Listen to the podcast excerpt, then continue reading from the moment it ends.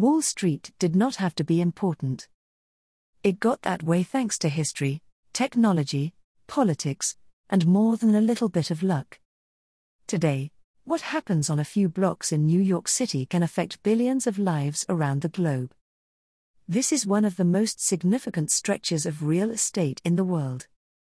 But it all started as nothing more than a small, wooden wall.